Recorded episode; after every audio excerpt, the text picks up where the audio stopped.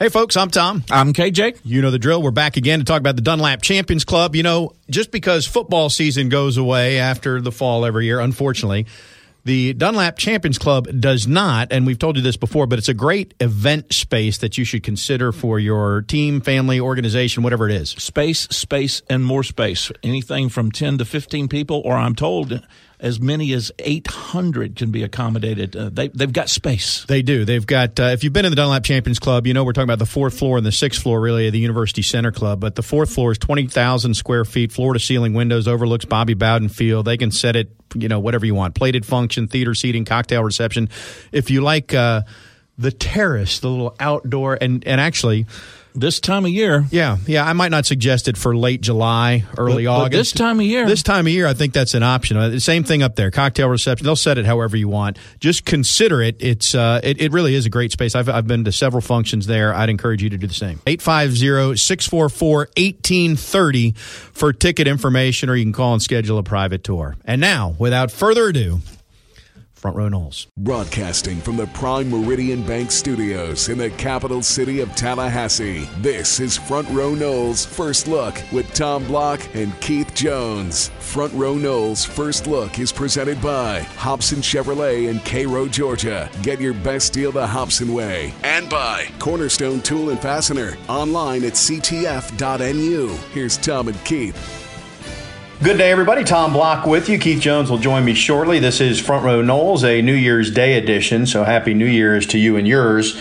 I'm actually in El Paso recording this on New Year's Eve, and I'll explain the way the show will unfold. We'll obviously have a Tony the Tiger Sun Bowl recap coming up. We'll do that in the first half of the show. And then in the second half of the show, Keith and I will go bigger picture and talk about the moves that Mike Norvell has made over the last three weeks, really since being hired, to piece together a staff, both on field, behind the scenes, the recruiting success he's had, the big news this week that came with a couple of key players announcing they will come back. So uh, we recorded that before the Sun Bowl for full transparency's sake. Then the second segment that you'll hear, I caught Keith just before he got on a bus to head to the airport with the team as they were flying back after the Sun Bowl.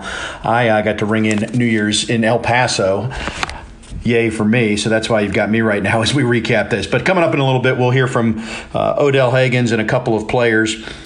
James Blackman and also Robert Cooper, who was the defensive line MVP of the game, I guess. And Blackman obviously was the story of the game and that he turned the ball over five times. And Keith and I will address that. So that'll come up in a couple minutes. But I'll give you my two cents on this game just to get things started. First of all, you can't turn the ball over six times and win the football game. And when you look at the box score, just about every statistical category is in Florida State's favor in this game, save for third down conversions. But time of possession is, the, the red zone play was better for FSU.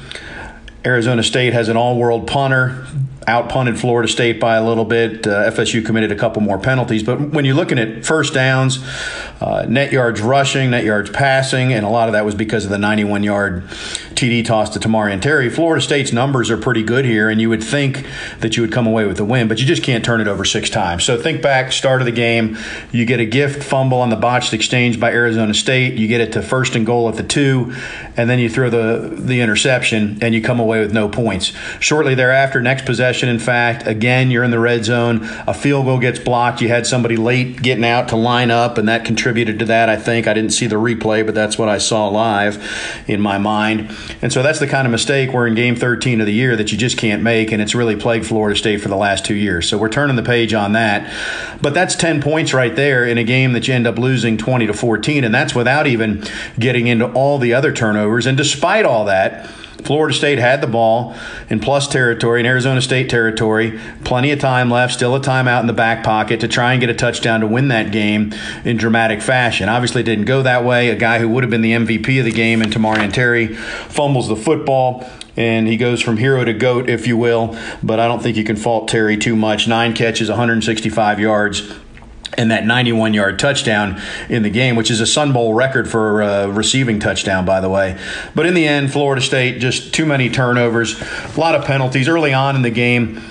They don't. They're not reflected in the penalties, but there was a holding call and a chop block both against FSU that uh, ended up being declined because of what Arizona State had. One of them was on the uh, uh interception. I think there was a, a holding call on that I don't recall the exact sequence. I'm not looking at the play by play. But the point is, you could see early on that Florida State was going to have trouble blocking it up as they've done all year long. They didn't have their full offensive line, and that's been a struggle this year. But I thought Florida State did the best it could do given the situation with the backfield. The guys, uh, including the guys that you haven't heard of, like Treshaun Ward, ran hard, ran well in that football game. Dante Sheffield ran hard and well. He wound up with 18 carries for 87 yards, 4.8 yards per clip. And those two 91 yard drives back to back in the third quarter, those are the two longest drives Florida State had all season. So there was some good mixed in, but at the end of the day, really, the Sun Bowl was a microcosm of what you see in the last two years from Florida State. Too many self inflicted wounds. Turnovers, not getting guys set on special teams, making special team mistakes like the fair catch that resulted in the ball being at the three yard line, like Raymond Woodie, who is the backup punt returner, fair catching a ball at the five yard line.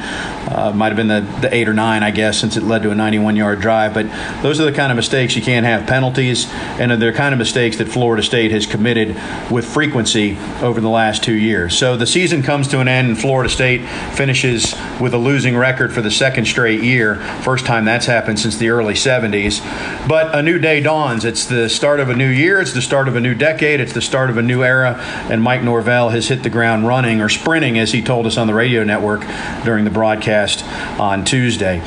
We will. Uh, talk again about Mike Norvell in the second half of this show when uh, when Keith joins me. But for now, let's listen into the post game comments of Odell Haggins and also James Blackman, as well as Robert Cooper, following Florida State's Sun Bowl loss, 20 to 14 to Arizona State. Here's that post game press conference. How's everyone?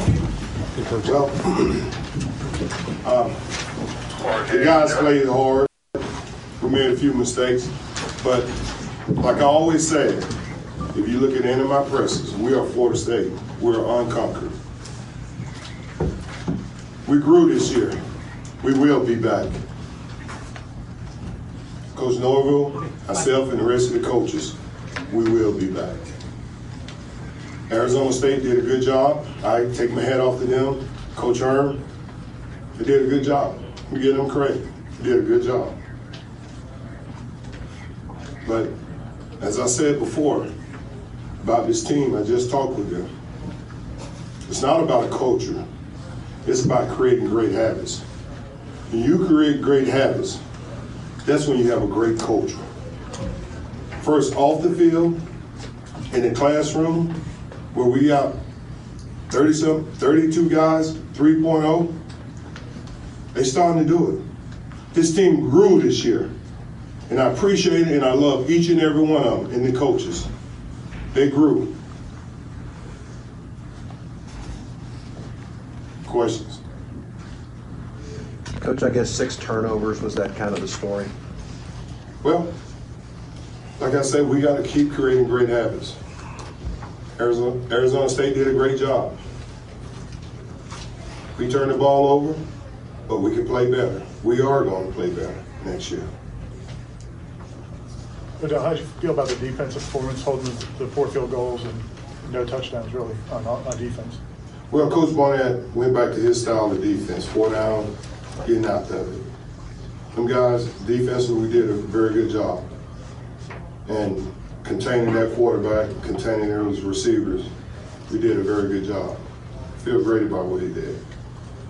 Coach, coming off the field, saw a lot of emotion coming from players and coaches alike. I know you never want to lose, but is it kind of a positive thing to see that much emotion, to see the guys care that much about the outcome of the game?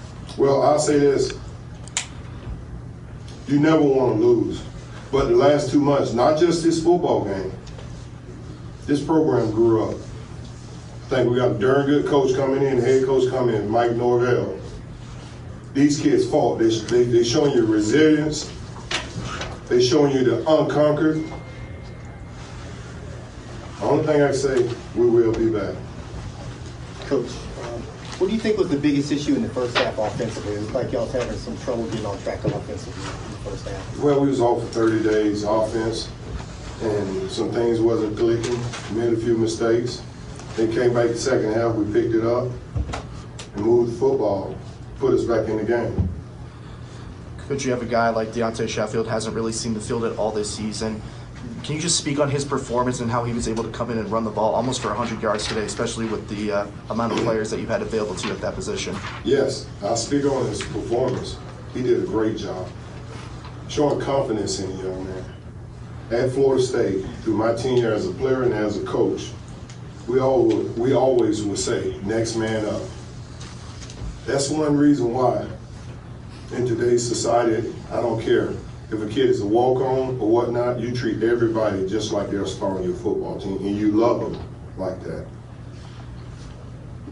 it's tough, obviously, having as many guys out, injury, declaring early, all that. But at the same time, going forward, you talk about moving forward. Is it nice to kind of have the expanded roles and see how the guys who are going to be the future handled that today? Yes. Yes. You know, no excuses. We had a lot of guys out. I would love to have Marvin Wilson, uh, Joshua Kaindoh, uh, Jaiden Woodbey. Got two corners hurt in the game. Freshmen. And we played with freshmen. So that tells you right there, the last two months these kids grew. Off the field and on the field. We're going to keep going. What's the plan for the team going, do they get any time off before Coach Norvell kind of starts doing what he wants to do? Well, him and I, we, we haven't talked about it yet, but, and, you know, we gotta be back on the field, but going forward, hit the grays hard, work out, do the little things, creating great habits. One more question for Coach. Thank you, Coach. We got Mr. James Blackman and Mr. Robert Cooper. Please make sure you address who you're going to speak to. James, just how difficult was that performance for you individually? You know, a lot of pressure on you today, and obviously some shortcomings. Um, it was very difficult. Um, I didn't perform at the level that my teammates needed me to perform.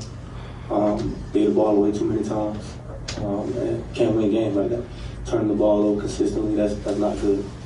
Um, that's just a part of some of the inconsistencies I had this year. And then they showed up today. On the pick six, was it a miscommunication? Um, it was a little miscommunication, but that's part of the game. Part of playing this position, playing this role. Um, you got to take what comes with it. A lot of guys that had to kind of step into bigger roles offensively, just how many guys were out. Just working with them, what do you kind of see with them going forward and what they can be? Uh, we got a great group of guys. Like I said, um, some guys played their butt off today. Um, played very hard.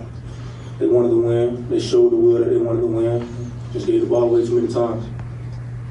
Robert, earlier in the week, Marvin announced that he was going to come back for his final season. What does that mean for you, and what do you what do you expect from the defensive line next season? I mean, it meant a, a lot to me because when I came up, yeah, it meant a lot to me because when I came in as a freshman, you know, he was really the main ones who took me under his wing and, you know, taught me the ropes of most of college football. So, you know, it, it was kind of good news to me, really. But, you know, it's going to help our D-line, you know. You know, Coach Odell, you know, he's going to command the best out of everybody. And that's, that's what Marv does, too. So, it's going to help our D-line a lot. Robert, how much did you guys enjoy the defensive approach you guys took today? Um, Coach said you guys were more attacking and kind of. Yeah, I mean, it was. I mean, I liked it more, of course, because you know it just allows us to you know bend our ears back and go. So you know, it's good. James, for you, in terms of your future, uh, who are you going to lean on, and do you kind of have a plan and of what you want to weigh and, and think about here in the next few weeks and months with the new coach coming on? Um, honestly, I'm just trying to get get this hurt that I, I have in my heart right here out of my heart right now because I know there's a lot of guys in that locker room who want to win. A lot of guys in that locker room who fought hard to win. There's a lot of players who put in a lot of work before before we got here and was prepared to come win this game. And like I said, I didn't play to the best of my ability. And that's the only thing I'm focused on right now is fixing the mistakes that I made. You obviously care so much about this team. I mean, you still have it in you to, to keep going through the, the changes and, and the uncertainty. Um, most definitely. Um, like I said before, once you when you cut me, I believe corner and go. Um, this is in me forever. Once a Nole, always a Nole. No matter the situation, no matter the circumstance. To put everything behind me and put my best foot forward and go to work. Um, that's just the guy I've always been. Someone who always willing to go to work. So as soon as we get on this plane and land where we're going to land, at, I'm you ready to get to work? One more question. For either of you guys, I mean, how do you go about taking that emotion and spinning it forward to move forward and not get stuck on what happened in the past, but you know, work on, as Odell said, making this a better 2023 for the? Can I answer that question? I answer that question right there for you, uh, Reed. We grew as a team. I don't like losing. They don't like losing. This program don't like losing. You go back and look at this team two months ago. They grew. They know what they got to do. They know the habits they must create. They have a great culture. Keith and I will assess this in next segment when he joins me briefly. And as I mentioned, if you're just tuning in, disjointed way we're doing the show. But uh, Keith and I recorded a segment briefly before he literally was the last guy to get on the bus or he was going to get left. And he headed to the airport to fly home. I, I spent the night in El Paso, uh, so I'm just finishing up this segment. But James Blackman and his future at Florida State, I think most probably thought with a new coach, everybody getting a clean slate, two quarterbacks signed, that there will be a significant competition, and there's a pretty good chance it won't be James Blackman as the starting quarterback next year. And that was the thought before the Sun Bowl, at least just kind of taking the temperature from people I had talked to. And then you go out and turn it over five times, and even with the clean slate, there's going to be a lot of time for reflection for Blackman to figure out does he want to stay in the fray at FSU or how does he want to proceed moving forward. And again, we can get into that discussion later on. We've got several months to do so to figure out who will be Florida State's next quarterback. But the five turnovers that he committed too much. Then Terry commits a sixth turnover. If you look at it on the whole, Arizona State as a team averaged 25 points per game this season. Florida State held them by, to 20, and seven of that was on a uh, a pick six, or I guess technically that was eight of those points came on the the interception and the score. So Florida State did a nice job there, and I know Arizona State was missing its top receiver and top running back, but still a nice job there in the red zone. Arizona State was second in the Pac-12 this year and 25th nationally in terms of their success rate, and Florida State really did a nice job there in forcing four field goals from Christian Zendejas.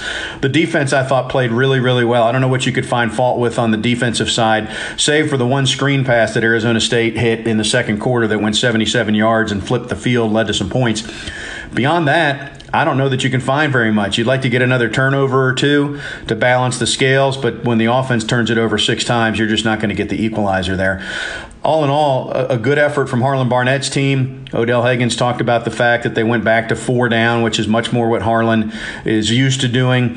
They did have some injuries and that they lost Bolden in that game, and so Akeem Dent played corner. He had been at safety most of this year. They moved him to corner. They moved Green from corner to safety, so there were some adjustments. Carlos Becker played significant time and had 10 tackles, one of the best efforts he's had in his injury plagued career. Uh, the play up front was pretty good. They really bottled up Arizona State's rushing attack.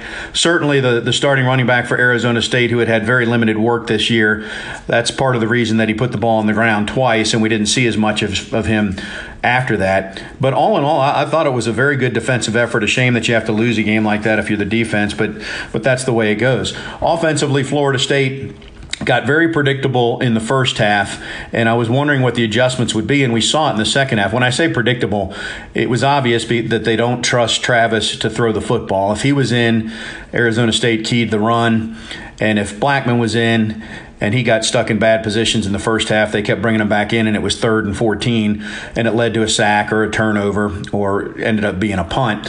But in the second half, uh, Florida State mixed things up a little bit. And really, the key, though, was that first 91 yard drive. They were able to run the ball and stay ahead of the chains.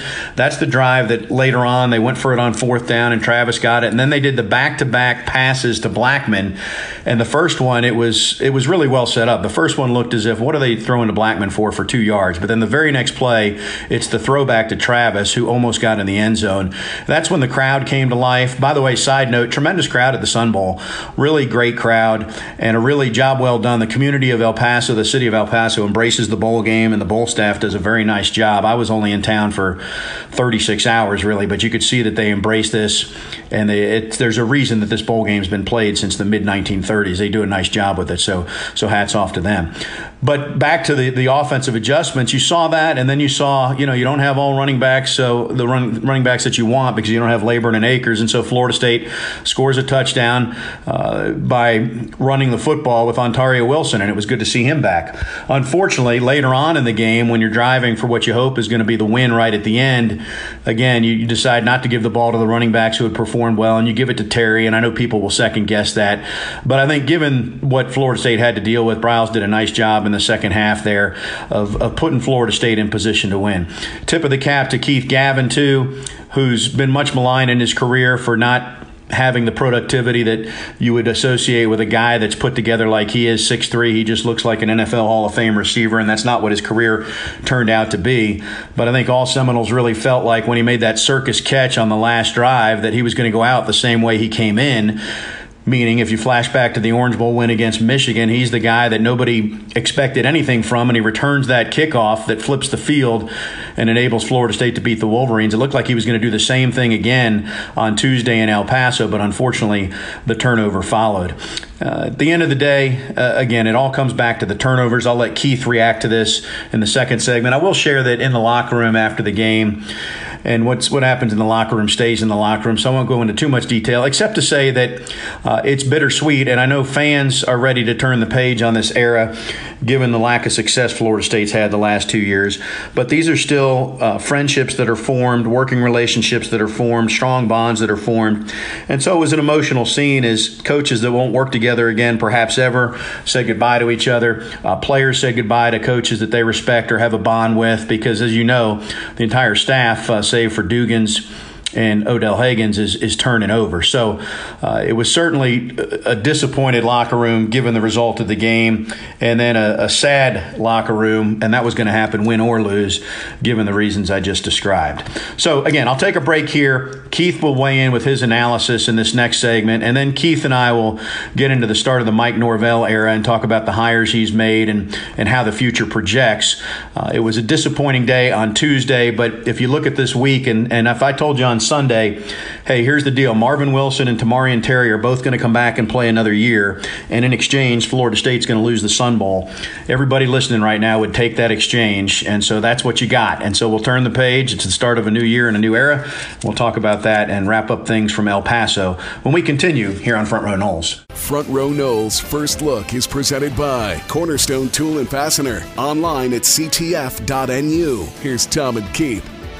Back on Front Row Noles, we heard the comments of Odell Haggins and KJ. We can discuss this at length, and we will for the rest of the segment. But if you turn it over six times, that's really where it starts and ends. Very much so, and and you know, even if you're playing well, and Florida State offensively did not play well in the first half. Even if you're playing well, you can't turn the ball over that many times and expect to come out victorious. Uh, defensively, I think they did what they needed to do. They certainly held uh, ASU to those field goals when they got down in the red zone. But uh, again, you got to come back to the turnovers. You just can't you can't turn the ball over that many times to expect to win. And it started. I mean, when you get a gift on the first play of the game, the defense falls on a ball.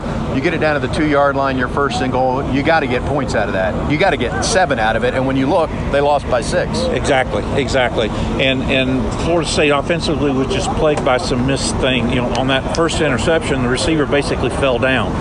Uh, the others, you know, you'd have to go back and look at the tape, but Blackman probably at fault for the majority of them. But it, it just wasn't good karma to begin with. There's no question you know, the heat of the moment is not the time to have an extended conversation about the future for James Blackman, who will come back if he chooses to and be in the quarterback race.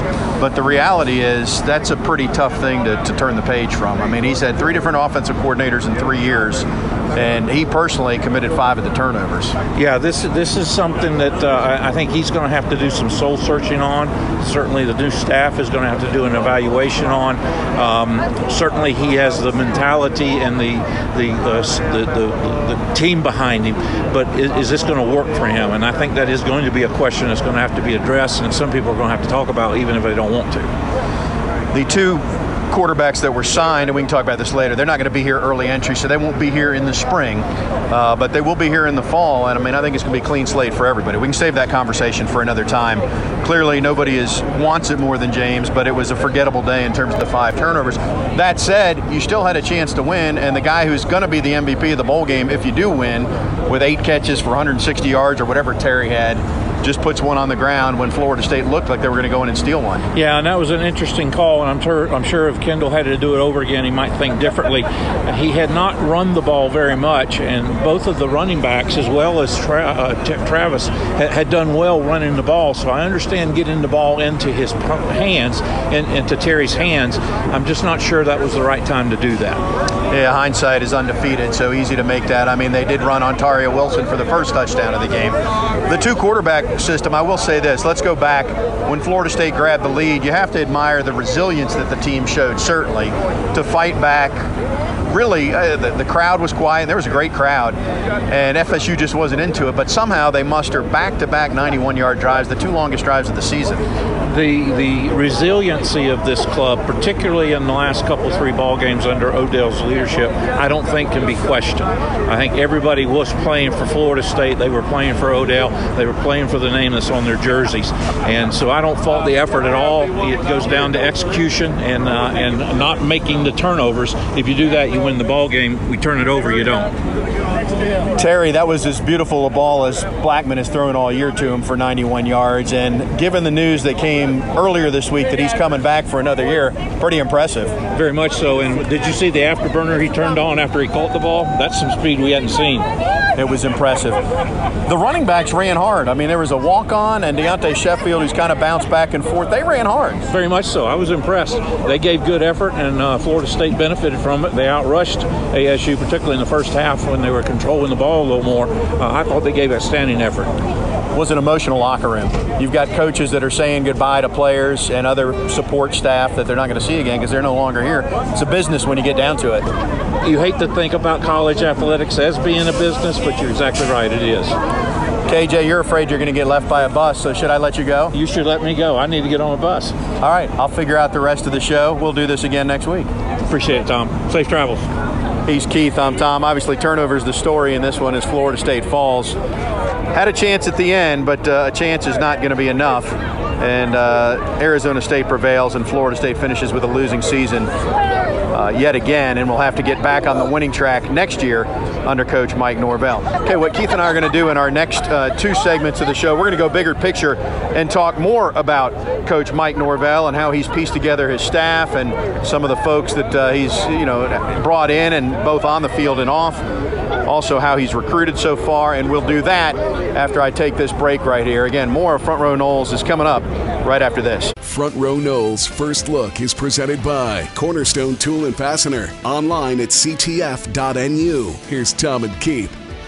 Happy New Year as we welcome you back here on Front Row Noles. Tom Block, Keith Jones with you, and we've we'll move our attention from uh, from the game, Keith, to just the overall big picture of Florida State football because I don't think any of us could have imagined, and I know this is how the hype train gets rolling, but I don't think any of us could have imagined or predicted that there would have been this much positive momentum for Mike Norvell three weeks into his tenure. It just seems like one day after the next, there's a press release, people get excited about it, and again, we're going to have to see the product on the field, but you can't really argue with what we've seen so far. Two things have impressed me uh, from a personal standpoint. Number one, the, the, the apparent quality, and I say apparent because we don't know these guys yet, but these are, the, the, in terms of staff, these are guys that have worked with Norvell or know Norvell.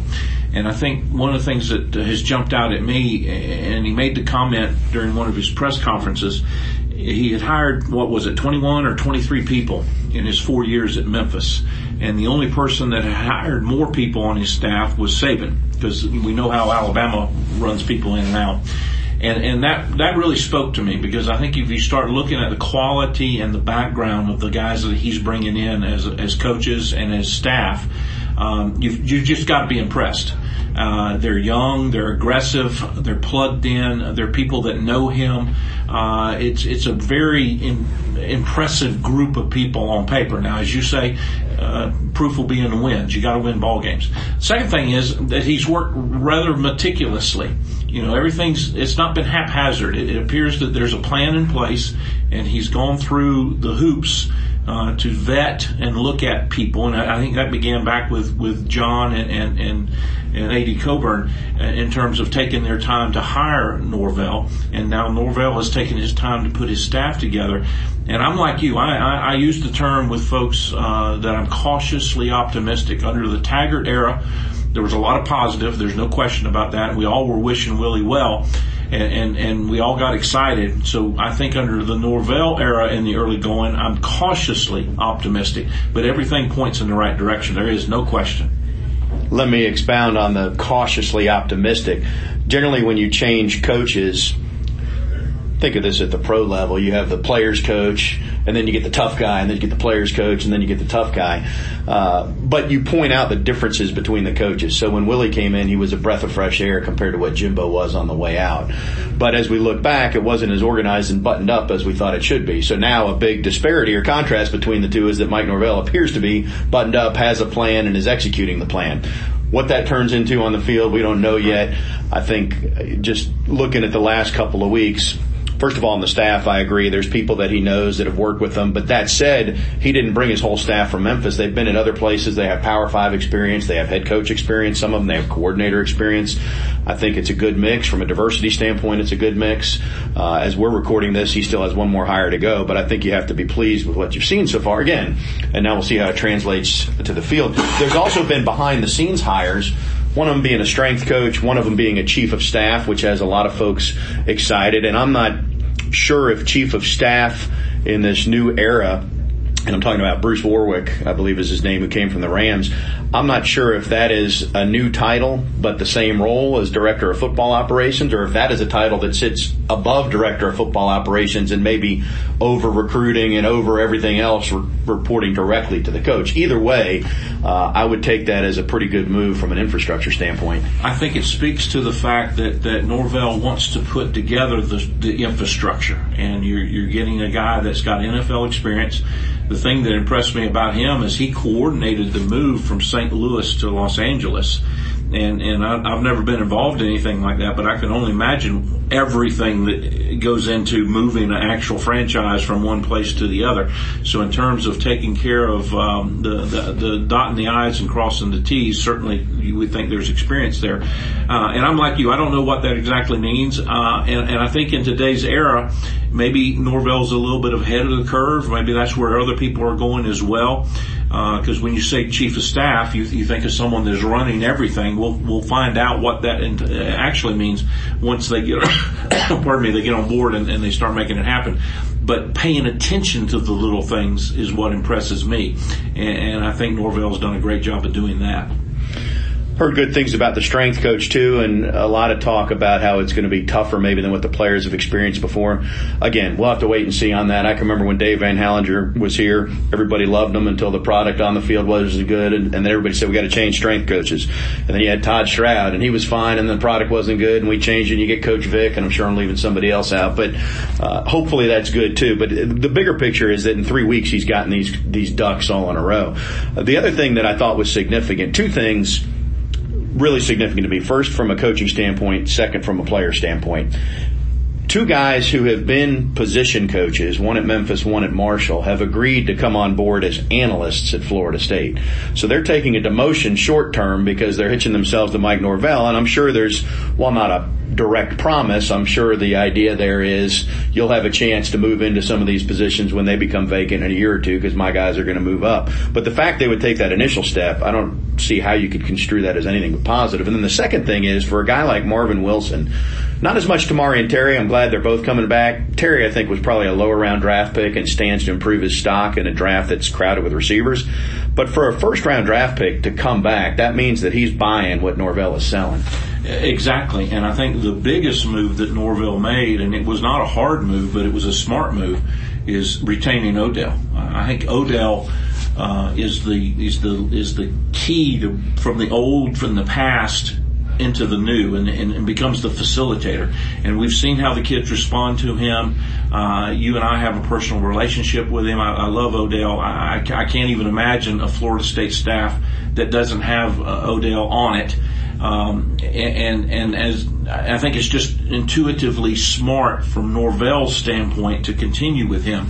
Uh, I think the other thing that's interesting about Norvell, and this goes back to just business, but you know he's not afraid to surround himself with people that a want his job or can do his job and and he's okay with that. He surrounds himself with very competent, capable people, and he fact and during recruiting, he will tell a recruit, "There's there's a very good chance that your segment coach will not be here when you're a senior, because these are the types of people that I bring in. I bring in people that want to move up, and you need to know that."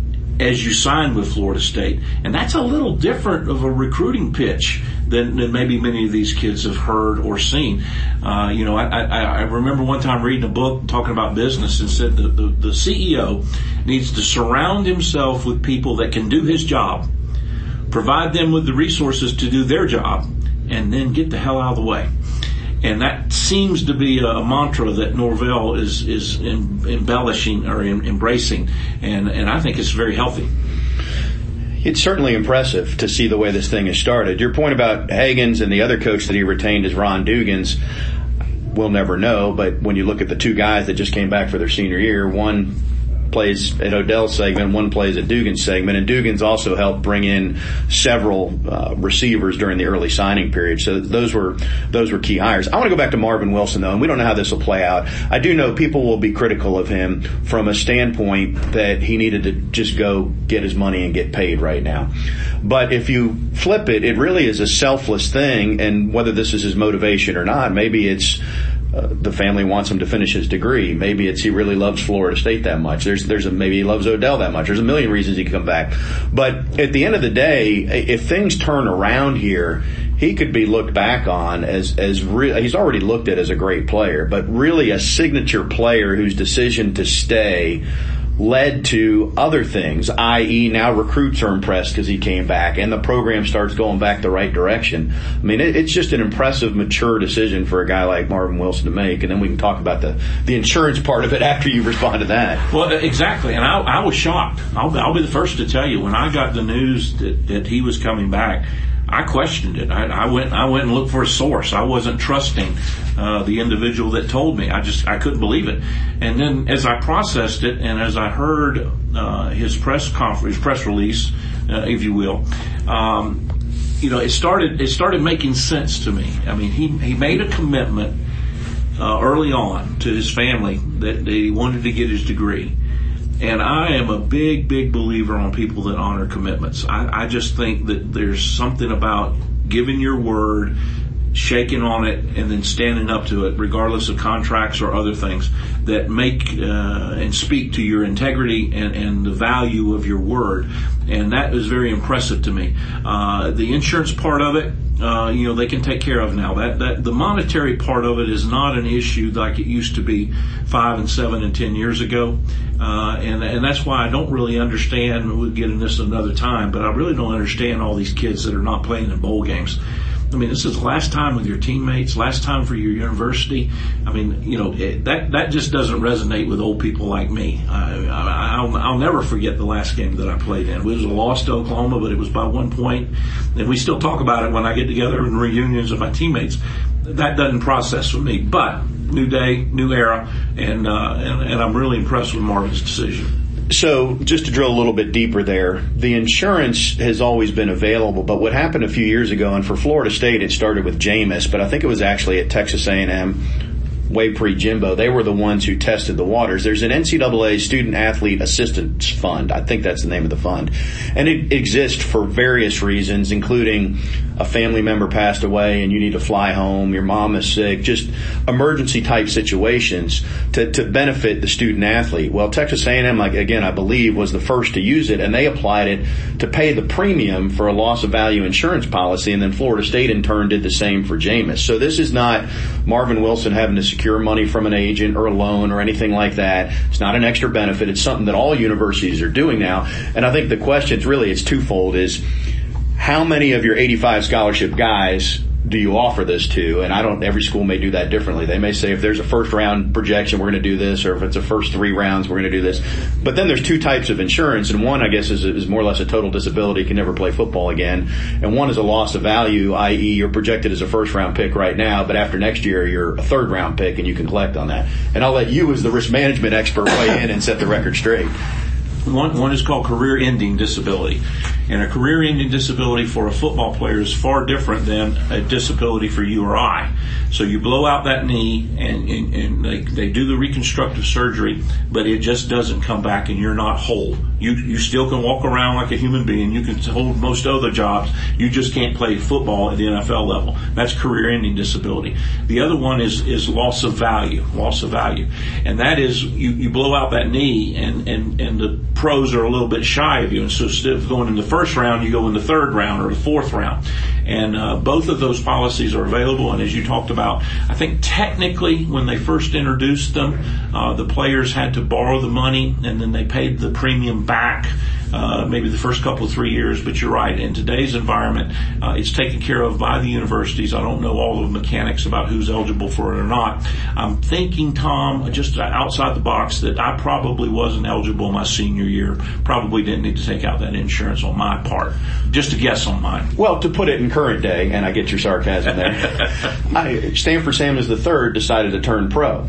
Now, that's a whole other dis- discussion we can have about whether that's a wise decision or not, because uh, you don't see him technically, you know, as a guy that somebody should invest a pick in.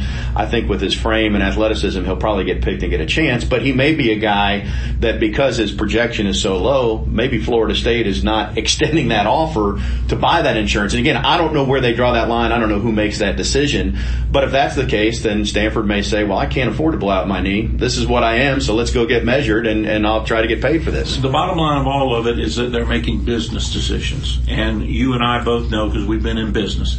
Sometimes you make good decisions and sometimes you make bad decisions, but you have to make a decision. And, and he's chosen to do that. Uh, I, I, for one, think that it's not necessarily a good one. I hope he proves me wrong. I have, have nothing but the best for he and his family, but uh, in terms of Stanford, but um, it, it, it all goes into the process. It's not just about uh, playing at the collegiate level and getting a degree. For some of these kids, there are other things to factor in, and we just have to live with it. All right, we'll take a break, come back, and uh, continue to wish you a happy new year and continue with Front Row Noles right after this. Front Row Noles First Look is presented by Hobson Chevrolet in Cairo, Georgia. Get your best deal the Hobson way. Here's Tom and Keith. Welcome back. Happy New Year again. Tom and KJ with you as we wrap up Front Row Noles. We'll be back to our regular schedule uh, next week. We're in El Paso as we're recording this, and so uh, we'll continue with the big picture conversation. We wrapped up the the Sun Bowl in our first couple of segments, but bigger picture, Keith, a lot of talk about the staff and the additions for Coach Mike Norvell and the fact that a couple of underclassmen are coming back, which was huge. What we haven't talked about yet is the fact that uh, already the transfer portal has uh, been cashed in, so to speak, by Norvell. Got a starting offensive tackle, or at least somebody who started the last couple years at FIU. Got a running back, very highly touted, who's coming off a redshirt year due to a hamstring injury, and he'll have to appeal to see if he's actually eligible in 2020, much like Jordan Travis did last year. But that's a good start you know this this transfer portal being old school uh, not in favor of didn't like don't like but it is what it is. It's kind of like the early signing period. So you better adapt and i think what uh, staffs and what schools are beginning to understand is they've got to have somebody monitoring that almost on a full-time basis. It's become that important of a uh, of a tool to use. Now I don't know all the ins and outs, and I haven't studied uh, you know when you can reach out, when you can contact, and all that stuff. But I do know that the initial thought was that this was for disgruntled people that you probably wouldn't even want on your team. And the reality is, it's probably the exact opposite. This is someone that, for pardon me, for whatever reason, is in a situation where they don't think they're going to play much, and they want to play. So therefore, they want to go somewhere else where they can play. And I, I, I personally have kind of changed my attitude about it. I, I, I, still think there's issues with it, but I think it's something that you've got to embrace. And, and I think Norvell and his staff are, are going to put the resources in place to do just that. I think you're behind the scenes if you don't. Uh, and as a result, it's become just as important as the spring evaluations during uh, jamborees and things like that when kids are in their junior year going into their senior year. Well, already it has changed the thoughts on what 2020 could look like for Florida State because there's the long term fixes that are needed, i.e., you got to recruit more linemen, better linemen, and not be deficient in some areas, and you got to continue to stockpile the cupboard. But the reality is now, and we'll see, I mean, last year FSU got a starting tackle uh, out of the out of the transfer portal. It appears they did for next year as well. I think that he'll go back and get at least one more tackle, maybe two more linemen, and I think they'll find another running back, and they might find a defensive end pass rusher. It would not surprise me if they could get two to four more folks out of the portal. And and and the other thing about those is it's kind of like the NFL, in that these are tr- true free agents. They're they're not 17 18 year old kids.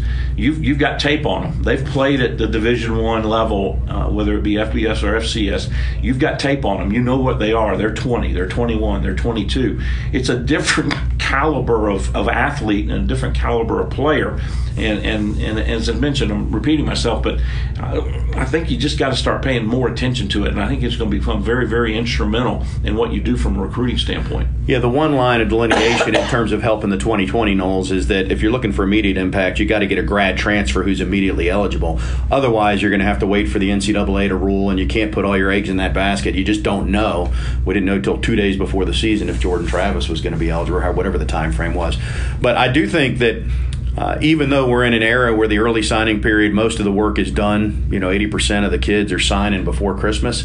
Uh, Norvell and his staff are hitting it hard. And uh, between now and, and that first Wednesday in February, there may be, you know, it's not going to be a huge number, but there may be five to seven more names or something that, that pop up. Even if it's three to five, I mean, there's going to be some additions. And the, and the thing about those additions, those won't, won't, will not be kids that are great athletes that you want to bring into your program. These are going to be kids that meet a specific need, uh, a strong need that you bring into your program. You know, one of the other things that I'm anxious to hear about is just moving forward is is some of the macro things about, you know, do you continue practicing in the morning? Do you go back to afternoon practices? Uh, do, do, they want to do um, some trips to IMG or other places uh, during fall camp? Um, you know, how's how's the spring tour going to be? Well, uh, what's Norvell's ability to interact with the fan base? I mean, there's a whole lot of other things that we're going to get revealed in the next two, three, four months uh, that are going to be very telling, in my opinion, as to how this program continues to move, whichever direction it goes. And I'm excited about it. I, I, I you know, I, I I remember being optimistic two years ago, but I don't remember being excited, and I'm excited this year. Good. So you've already gone from cautiously optimistic to excited, all in the span of this show. Well, I, I guess I should thank you for that. You're you're my mentor in that regard. What do you think? uh, well, I mean, the, the, the only thing is, you, you know, we're going to spend these nine months. We talk about it every year leading up to that game this coming year. It'll be in Atlanta against West Virginia. I think September 5th is the date. I don't know why I would know that offhand, but it feels like that's the date. And so we've got all this time to hype it up. And the reality is there's deficiencies on this team, and you can't snap your fingers and fix them. But I do think when you look at a program like Louisville, who went from two wins to a bowl victory over an SEC team, and I, what they finish with, eight or nine wins? Uh, you know, Dan Mullen at Florida. We don't like to talk about it. They were four wins before he came in. Now, they probably shouldn't have been four wins. They had better talent than that, but he's had back to back double digit win seasons. Uh, the point is, even with the deficiencies, if you get them coached up right and bought in, you can you can show improvement. And uh, you know, everybody that I've heard so far has had Florida State in the lucky to make a bowl game range for next year. Now that's ticked up a little bit with Wilson and Terry coming back, and I'm not saying we're going to get to they're going to be 10 and 2. But if you just see a product that looks like it's improving and making progress and bought in, they can be better on the football field than what they've been the last two years. We've talked all this year, and it ended up being the, the downfall for, for Willie, unfortunately. But we talked about optics, pardon me, and, and how does it appear? And and we looked at the 2019 season, and, and it just wasn't getting any better. So therefore, a decision was made. Well, come 2020 are the optics better? Is the team looking better? Do they appear better? Are they better organized? What about pre-snap penalties? What about uh, silly penalties? Are, are, they able to convert on third down? Uh, you know, what's the creativity on the offensive side? Uh, are they making tackles on the defensive side? I mean, we're all back to looking at what the product looks like, and that's the world we're in. So we're back to an optics uh, type of evaluation, and obviously that translates to wins and losses come the season. Uh, but it is what it is, and everybody knows that. So you know what you know what your challenges are, you know what your opportunities are, and you know what you're going to be judged by. Can we talk schedule for a second? Sure. So you recall last year, everybody talked about how much easier this um, last year. I mean, 2019, the schedule's easier because you're playing Virginia instead of Virginia Tech. And for the entire year, I pointed out that Virginia was going to be a better team in 19 than Virginia Tech was in 18, which proved true. So now everybody is on the schedule next year is much more difficult, much more difficult, much harder. It's one game harder. It's one game harder. You're playing West Virginia instead of Louisiana Monroe. Everybody else is the same. You're still playing Florida. You're still playing Boise State. I know that's on the road, but you lost to them at home this year. I don't see it as two and three and four games more difficult. It's one game different in that you would pencil in Louisiana Monroe as a win, and at best you would say it's a 50-50 proposition against West Virginia. But that's not a bowl team. That's not a great West Virginia team. I just don't see it as we've gone from a high school schedule now to a top schedule again. Am I missing something? No, and this year I agree with you. I, I did not agree with you last year. You proved yourself right and me wrong. That's why I pointed that out. Thank you very much. But I do agree with you. I think the 2020 season is not marginally uh, tougher.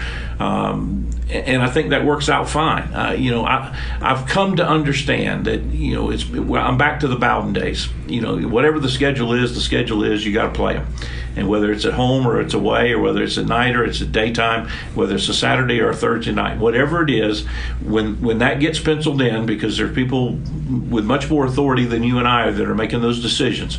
Whatever it is, you got to go do. And and uh, I, I do agree with you that the 2020 season is not marginally more difficult than 2019. We'll see how it plays out. I know you could look at it and say, well, you're at Louisville. That's going to be much tougher. Louisville had a big year. And you're at NC State. FSU never plays there. Well, guess what? FSU doesn't struggle with Wake Forest at home as much as they do up there, save for 2006. So spare your emails on that. Uh, you know, Miami on the road, Florida State's had more success in South Florida against Miami than they've had in Doak if you look at it historically. So, the one other team that's on the schedule, by the way, and it does feel like Florida State's had the tougher end of the draw in terms of the coastal opponents, the crossover opponents, because you've gone from Virginia Tech, traditionally good, to Virginia, who won the coastal. Now you're going to get Pitt, and Pitt just returned uh, like two or three underclassmen announced this week they're coming back. That's uh, a new opponent that you only see every six or seven years. But I just is it a little tougher? Yeah, it's that it's that one game. So I mean, it, and the way the schedule will set up, it's going to be West Virginia, and then they haven't announced this date yet. But Samford is going to be the home opener the next week, and then you go to Boise. So it's the same deal where you've got three games, and you're hoping you're two and one coming out of that three instead of being one and two. And really, it comes down to that opening day again, and what are the optics? Because we've gone four years now and not had success in September, and it feels like the season is what are we doing? That's going to be the big three game stretch to start the year. And, and, unfortunately, and you can save your emails on this, the reason you play those games is money. So every third year, every fourth year, maybe even more frequently in some situations, you've got to take that payday because it helps make the budget work. I do think we're past the days of playing Boise State after this one. I mean, if you look at what they've done with the schedule, they still haven't officially announced LSU, but you got Bama and Georgia. I don't know if, if Florida State will go back and play a, a non-Power Five team but we'll just we'll see how that shakes out. Uh, as we wrap up here, Keith, and we'll have more time to, to dig deeper about it. Any uh, reflection on the college football semifinals and what you saw in the LSU dismantling of Oklahoma and the gritty Clemson win to come back against Ohio State? Well, I think you you, you characterized both of those uh, perfectly. I, I, I stayed up, watched both of them. pardon me, from start to finish was really pulling for Clemson, particularly when they got down 16 to nothing.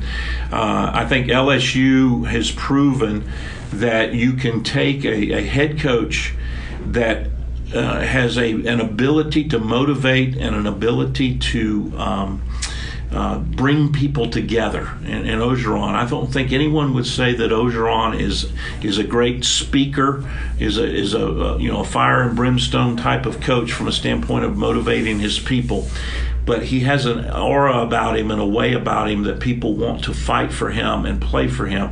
And he's assembled a great staff, uh, and, and he's allowed that staff to, to do their job like Bobby used to. And, and I think that's a model that maybe some other big name programs are going to look after. You know, you don't have to have that that absolute good looking, well spoken, you know, CEO, uh, you know, messiah type of person. It can be a, a guy that is a, is a lineman and, and grunts a little bit and, and just works hard, puts his nose down and grinds and put together a program. And uh, I think it's been refreshing in that regard. And, and I hate to say this, but I, I think LSU will beat Clemson. I'm pulling for Clemson, but I think LSU is going to end up being your national champion. And why are you pulling for Clemson? ACC? ACC. Yeah, most Noles are not on board with that. I was curious on that, especially because a Clemson win here, on top of being three out of four, which would, uh, if there's any question about whether a dynasty, that would answer that. It also would move them past the current tie with a 29 game win streak, which FSU achieved. I understand, but uh, I've learned that it is very important in today's environment to, to be a little bit of a conference homer.